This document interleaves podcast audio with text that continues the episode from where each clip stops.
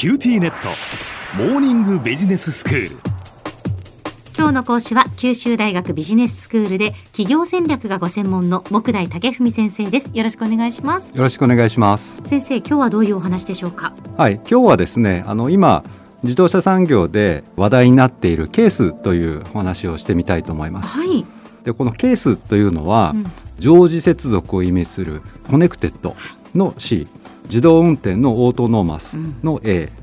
カーシェアだとかライドシェアといった、まあ、シェアリングを表す S そして電動化を表す、まあ、 Electric の E ということでケースというものです。はい。で今日はですねこの中でも3番目の要素である、まあ、シェアリングについてお話してみたいと思います。はい。車の利用におきましてシェアリングというのはもう何年も前から始まっているものなんですね。ええええ。昔からあるレンタカーも、まあ、事業者が保有する車をユーザーが共有するという点でいうと、まあ、広い意味ではカーシェアと言えると思うんですね。そうですよね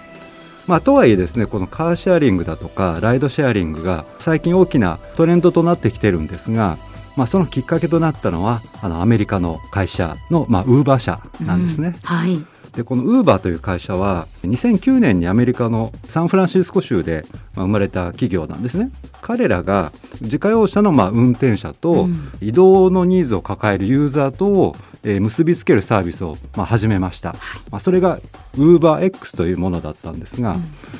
まあ、アメリカというのは基本的にはその車の保有を前提に街が作られていて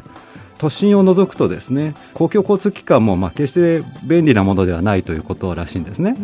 うん。まあ、タクシーもなかなか捕まらないことがあると。で一方で車を持っている方からすると、まあ、カーローンだとか燃料代だとか保険料代だとか、まあ、維持費も結構かかるわけなんですね。うんでそこで、まあ、車を持つことが少しでも収入に結びつけられるなら、まあ、ありがたいというそういったニーズもあったわけです。はいでウーバー社はこういった両者のニーズをまあ結びつけたわけなんですね。ええユーザーは行きたい場所に行ってくれる車を簡単に探せるで決済も簡単にできると一方で一般のドライバーにえーついては自分の空いた時間に自家用車で他人を運ぶことができて代金の決済なども代行しているような仕組みをウーバーは提供したわけなんですね。うんやっぱこのウーバーがこう出てきたっていうのはちょっとやっぱ社会にとって衝撃だったですよね。そうですねものすごく大きな、なんかありそうでなかったサービスだったんですね。ええでこういったウーバーが当初提供した仕組みというのは誰かが運転する車に他人を乗せる仕組みという意味で、まあ、ライドシェア相乗りというものだったんですえね。えでウーバーをきっかけとしましてこういったサービスはまず全米に広がっていきました。うんでさらに世界にも広まっていったんですねアジアでも類似のサービスが次々と立ち上がっています中国では DD え東南アジアではグラブインドネシアではゴジェックといったサービスが普及してきています。でまあ私自身、えーっとここ数年東南アジアですとか中国に出張する機会も多いんですが、うん。あの中国では本当にその DD のような配車サービスがとても浸透してるんですね。ええ。現地で同行してくれる、まあ、中国の方が、まあ、いらっしゃるんですけども、まあ、移動のたびにスマホで車を手配すると。はいでしばらく待ってると一般の車が来るんですね。一般の方が運転する一般の車がタクシーではなく、タクシーではなく、ええ。でどんな車が来るかもスマホで事前に確認ができます。え行き先も地図上のアプリで確認できますし料金もあらかじめわかるとうん。いうことでしかも普通のタクシーよりもお得な料金決済はすべてキャッシュレスとうん。いうことで今中国では本当にこういった配車サービスえ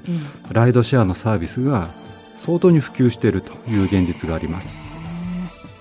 では一方で日本ではどうかということなんですが一般の方が運転する場合なんですけど自分の車で他人を乗せて料金を取るということはこれは実は白タク行為とこれは禁止されてるんですね。そうですね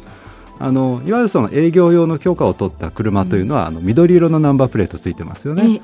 でそうでない車は白いナンバープレートですから、うん。そういった車でタクシー行為をするというのはダメだと。まあそのディディとかそれからウーバーというのは、日本でもサービスはやってますけれどもタクシーの配車サービスとして参入してるっていうことですよね。はい、一般の方がライドシェアするためのサービスではないんですね。はいはいでシェアリングサービスにはですねもう一つカーシェアリングという形もあります、はい。これはまあ文字通り車そのものを共有しようというものなんですね。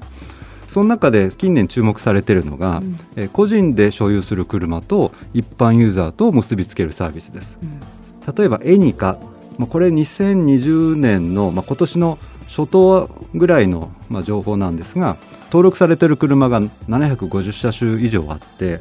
台数にすると9000台以上あると。で会員数は25万人ぐらいに達するんじゃないかというふうに言われています。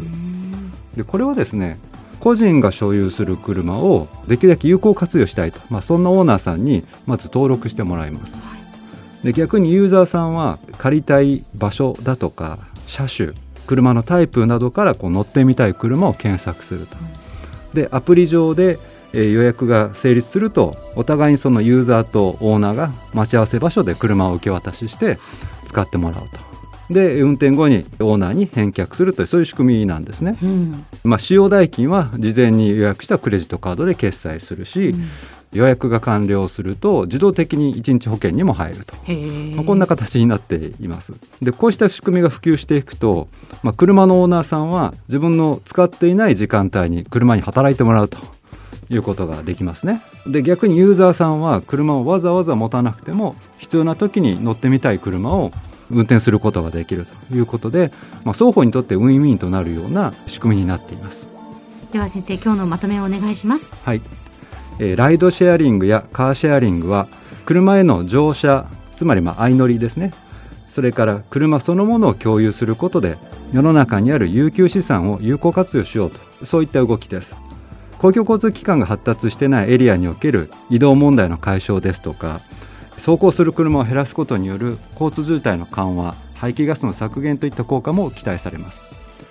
情報技術の発展ですとかスマホの普及といったことがこういったシェアリングの普及を後押しする背景となっています。一方でこうしたシェアリングを成立させるためには安全性の確保や信用の担保といった問題もあります。そこでまあ次回はですねこうしたシェアリングが直面する課題ですとか成立要件についてお話ししてみたいと思います。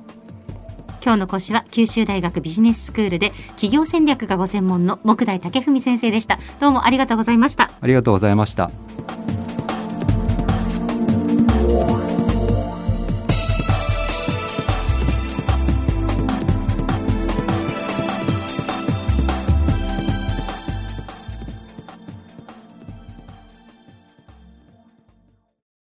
QTnet。今日寝坊しちゃって急いでお弁当準備したのにパパテレワークだったのよ。うちもいきなり今日はテレワークだったとか言い出すのよ。でもうちじゃネットつながりにくいって結局出社してるわよ。ビビック入れてあげたら？テレワークを快適に。光はビビック